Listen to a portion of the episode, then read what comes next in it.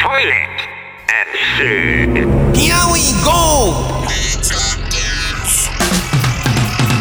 Here it comes. Yeah, we talk games. Full of bullshit and energy. Our focus always rambles off topic. but We keep the format anyway.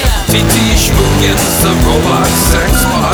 Stinky stink so bad he smells.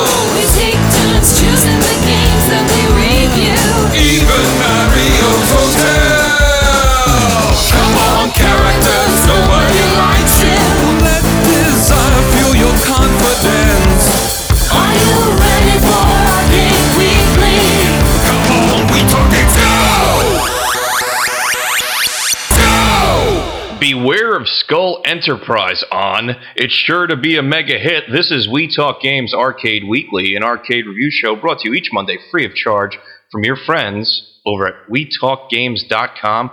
It's the J and K connection. We're back. And boy, does it feel so good. I'm Kyle Von Kubik. I'm joined along with John E. Capcom. Yes, sir. Now, Shivani, we're going off script this time because, you know, if you're new to the show, you may have heard us talk about this run sheet. We have a run sheet of all these games that we're going to play, and it moves around sometimes, but for the most part, we are loaded up up until 2020, I believe, as far as the games that we're going to be discussing and reviewing. But this time, I reached out to John. I said, "Hey, John, it's it's been too long since we've had a, a Denver the Last Dinosaur reference on our show. Why don't you pick a game we'll play it and review it. So, John, why don't you tell the listeners what game we'll be discussing this week and why you picked it? We're discussing this week is Mystic Warriors, uh, Mm. which is a Konami joint Yeah. from the uh, the mid '90s. And um, the reason I picked it was because I actually always wanted to play it. I only found out about it like maybe three or four years ago. Okay. It's obviously a Sunset Riders uh, spiritual sequel, shall we say? Yeah. And Sunset Riders is my favorite arcade game, like of all time.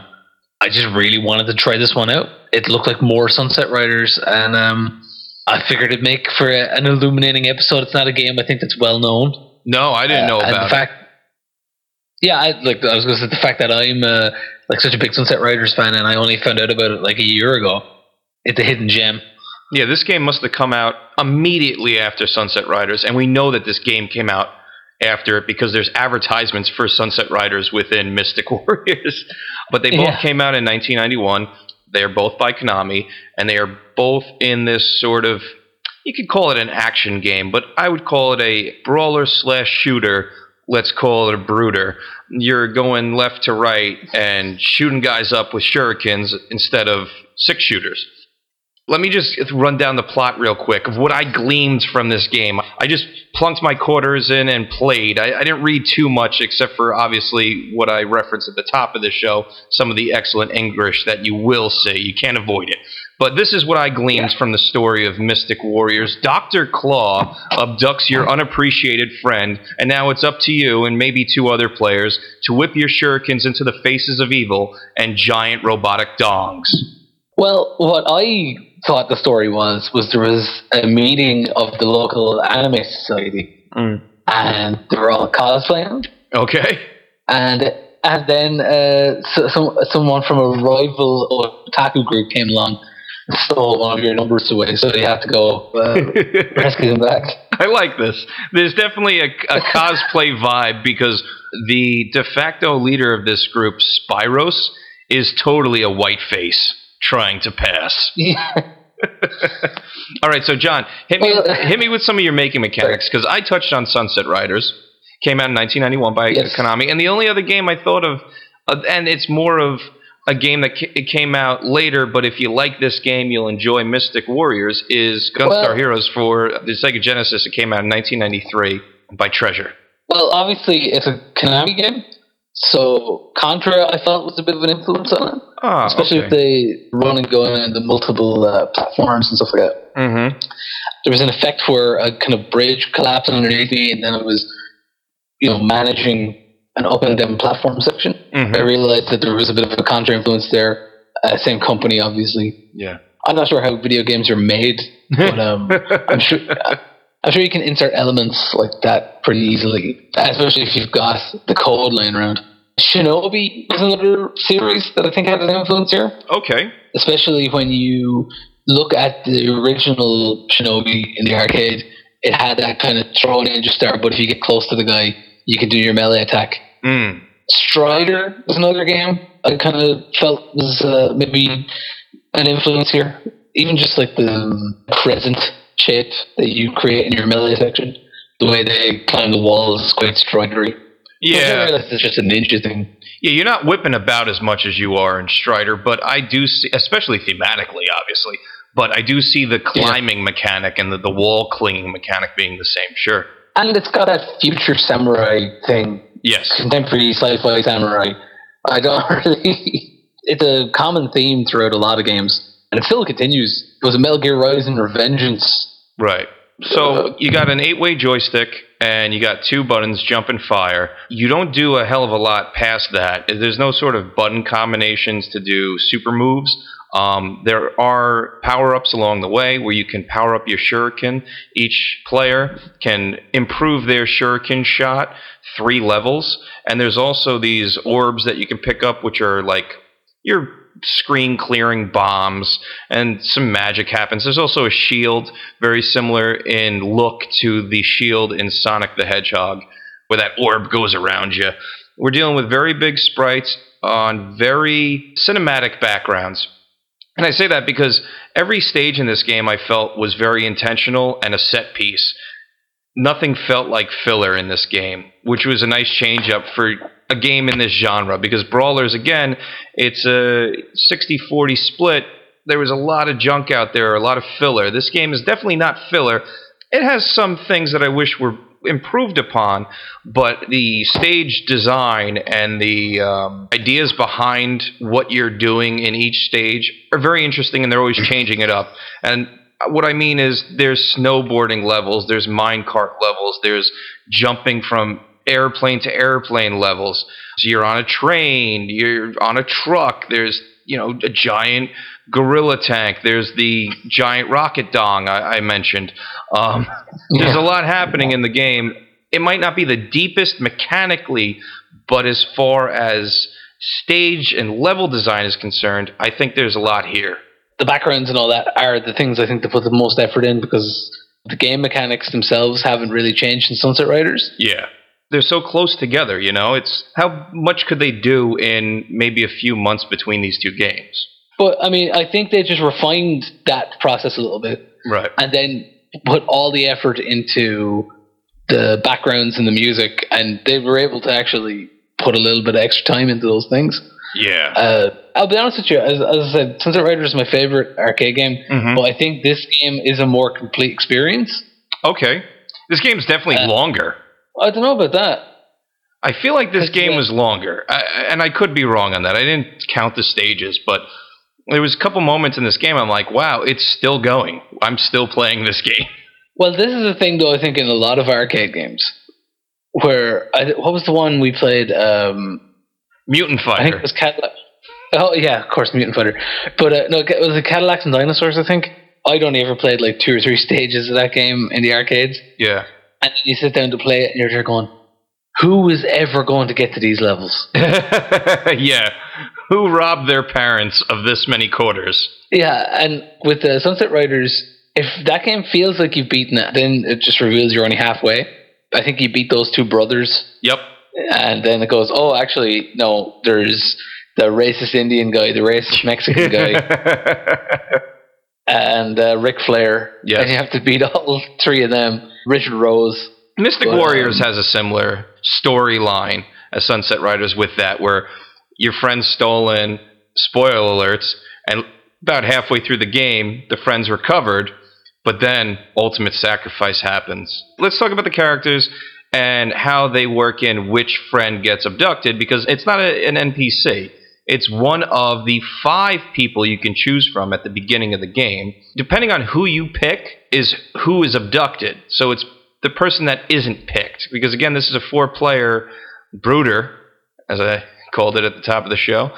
so you have uh, Spyros, the white face wannabe samurai. I, I really like the cosplay reference that you made because it is fitting. You also have Brad, he's a Wesley Snipes. yeah, Wesley Snipes as a Buddhist monk, and he's got his prayer beads going on. You got Kima, who's this blue-haired ninja, looks like a kabuki performer.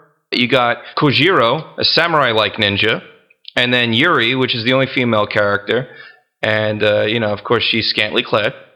And so, depending on who you pick from that lot of five, another character within that group will be abducted and so you're rescuing them. And there's some voiceovers happening and, and, sampling. So the characters will actually call out each other's names and there's this whole story with tears and you know ultimate sacrifices and whatnot. You're going after this evil organization called skull. It is not an abbreviation. It is just called skull.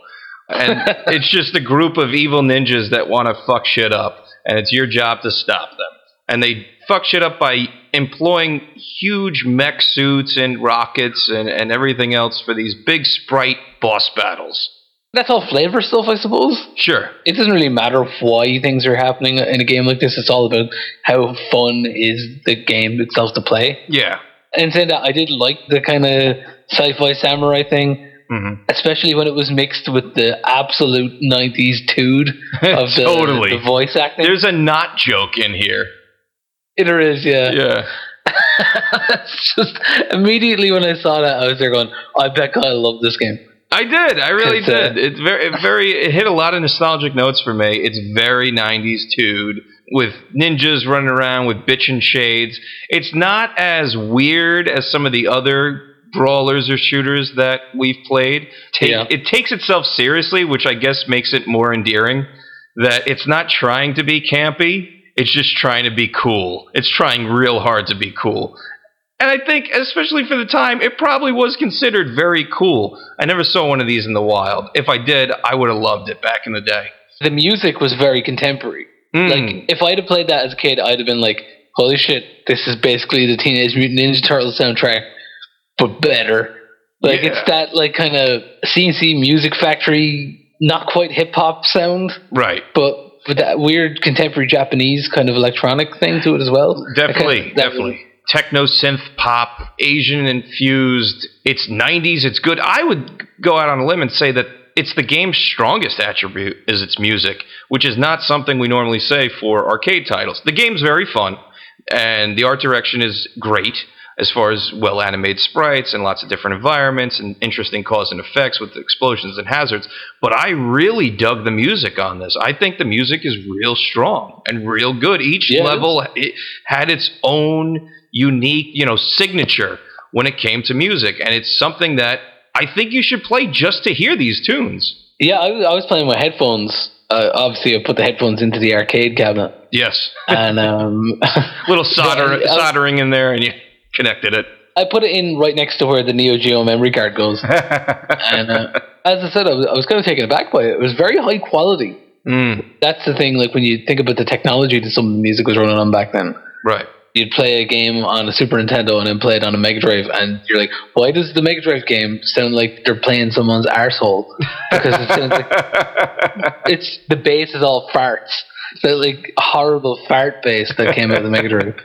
the Mega Drive, also known as the Sega Genesis, had some great music, but I guess its hardware w- didn't lend itself to creating great music because there's a lot of great Mega Drive or Sega Genesis tunes with video game music, but um, there's also much more bad with its tinny, Yes. sort of hollow, soulless, you know, what was it? An FM synthesizer, I think, was inside that machine. But yeah, it's um, it was a unique system. I don't want to bag on it because I li- I like the way the Sega Genesis sounds, but I do agree that there was a lot of bad farty bass lines in a lot of, a lot of games. That and like this weird kind of ring sound Yes. that everybody made. yeah, For me, there was a lot of games that had good music Mhm. on the Mega Drive, especially uh, if you ever played Sword of Vermilion.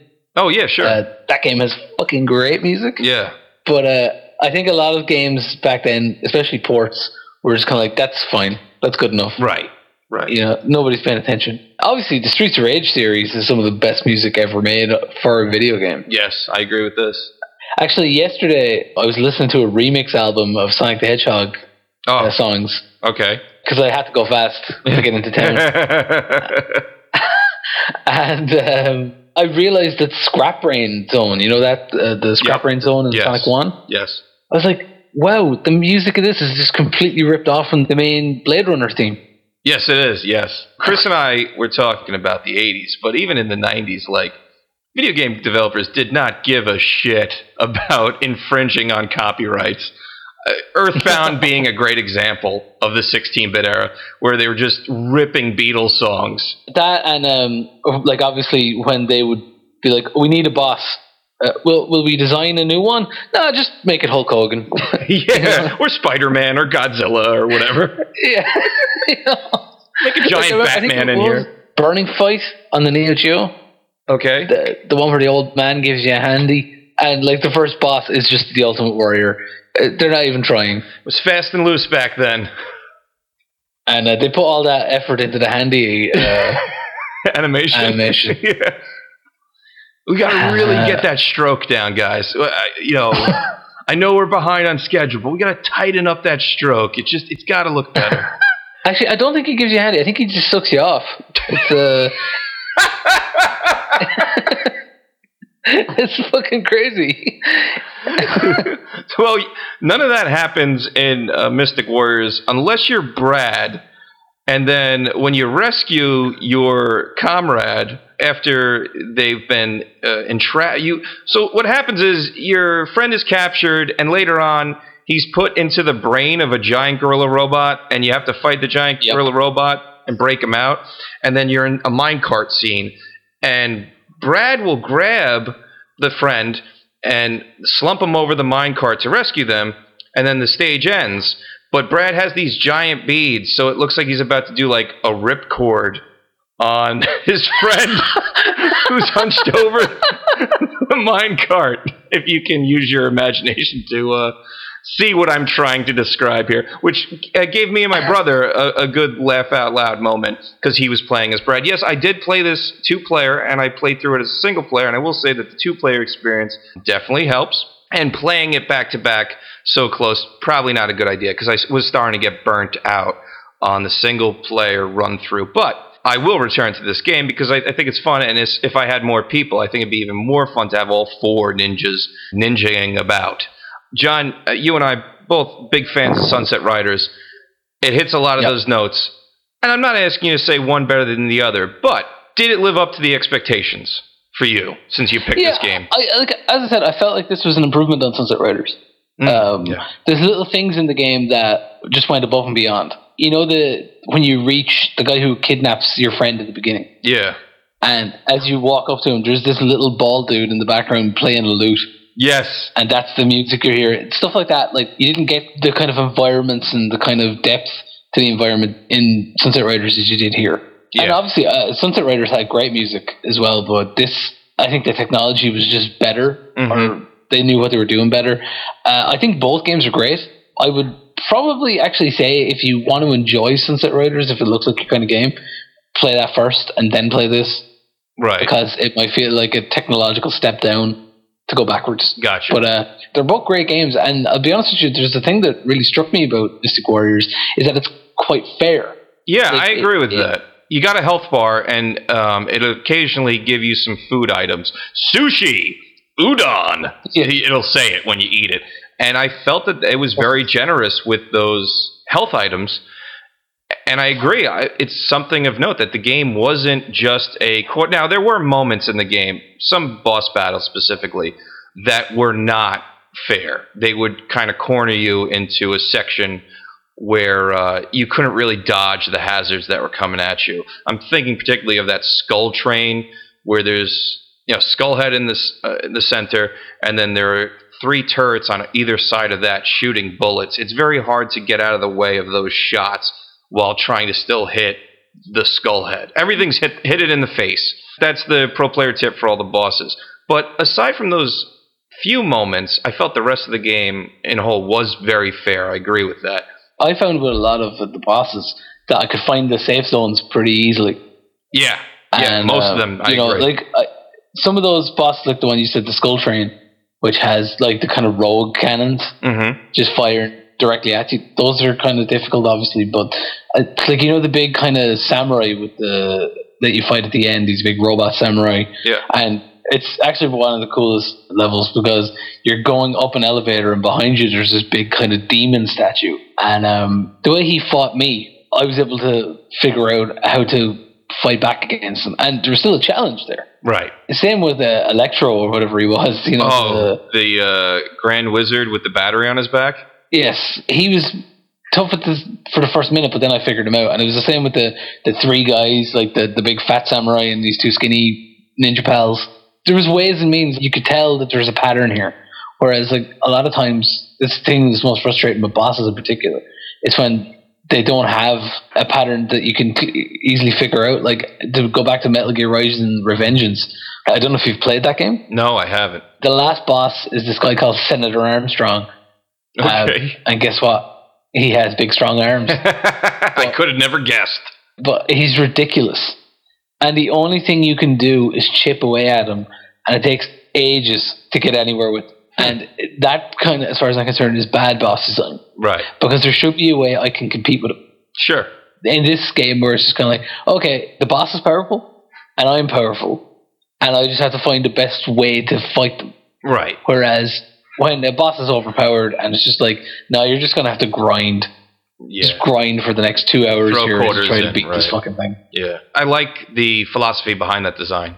The boss can be more powerful than you, but you need to have the skills to mitigate that boss. Whether that's a pattern or otherwise, you know, or learning their pattern.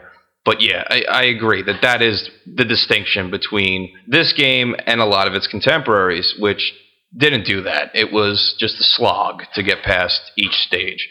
So sounds like we both like it. We both would return to Mhm. it. You have any other feelings about it? As I said, it's one of those games that you look at it, and you think, why didn't this come out on a console? Sure. I agree with that. You know, like 1993, the the PlayStation was still a year away in Japan. hmm You know, this should have this game should have been on the Super Nintendo. Yeah. it's uh, one of those games that you kind of go, oh, why didn't I get to play this one as a kid? Because I don't know how many machines they made, and I don't even. I think the version I played was a European version, so it definitely did come out over here as well. Yeah, the cabinet I And- found online looks like it was several other cabinets previously. The side art looks like it was printed in sheets of 8.5 11 crack and peel that they segmented together. So definitely not the original cabinet.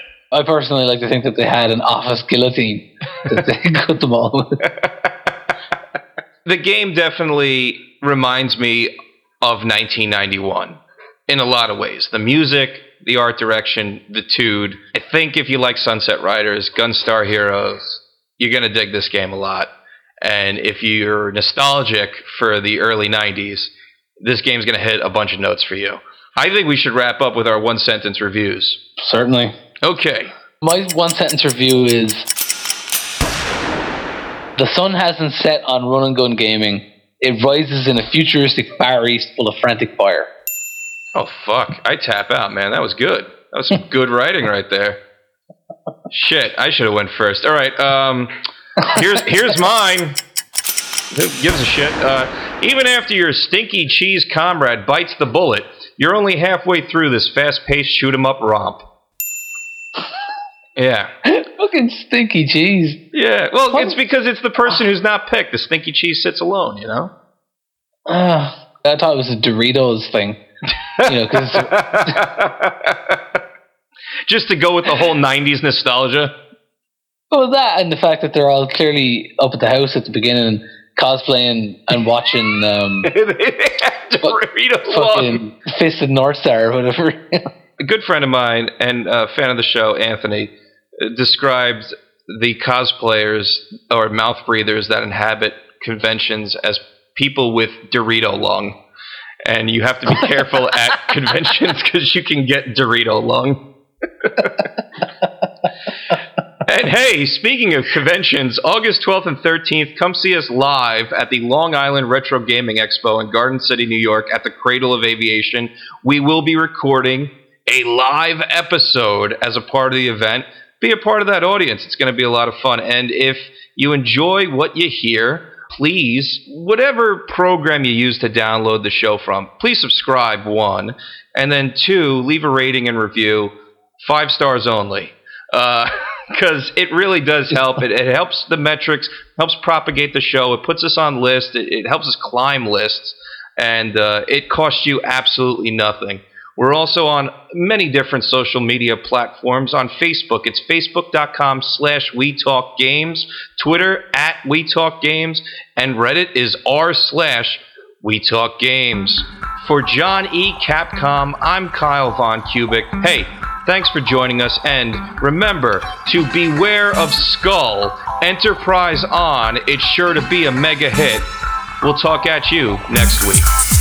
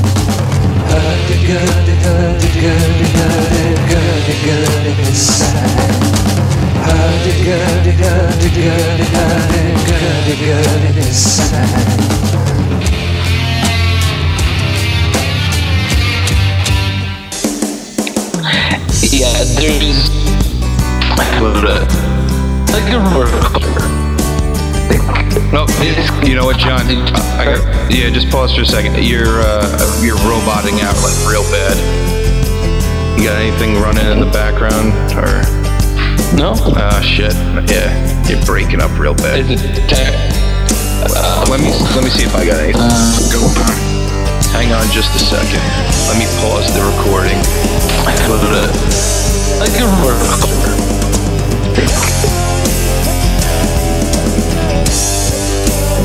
You're going. I'm just getting rid of all of my. Uh, Oh, you sound better now. You sound real clear. okay. Um, what was I saying? I was just discussing the level design.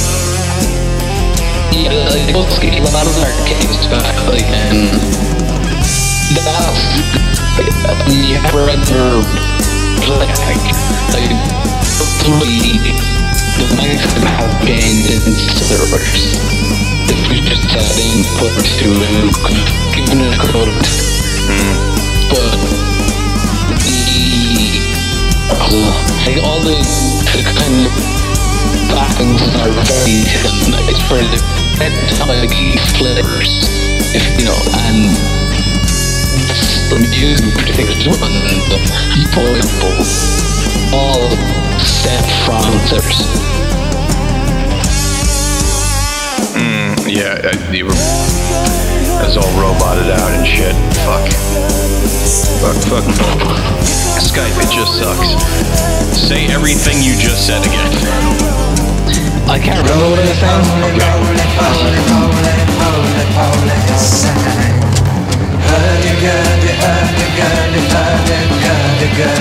saying. Hurdy-gurdy,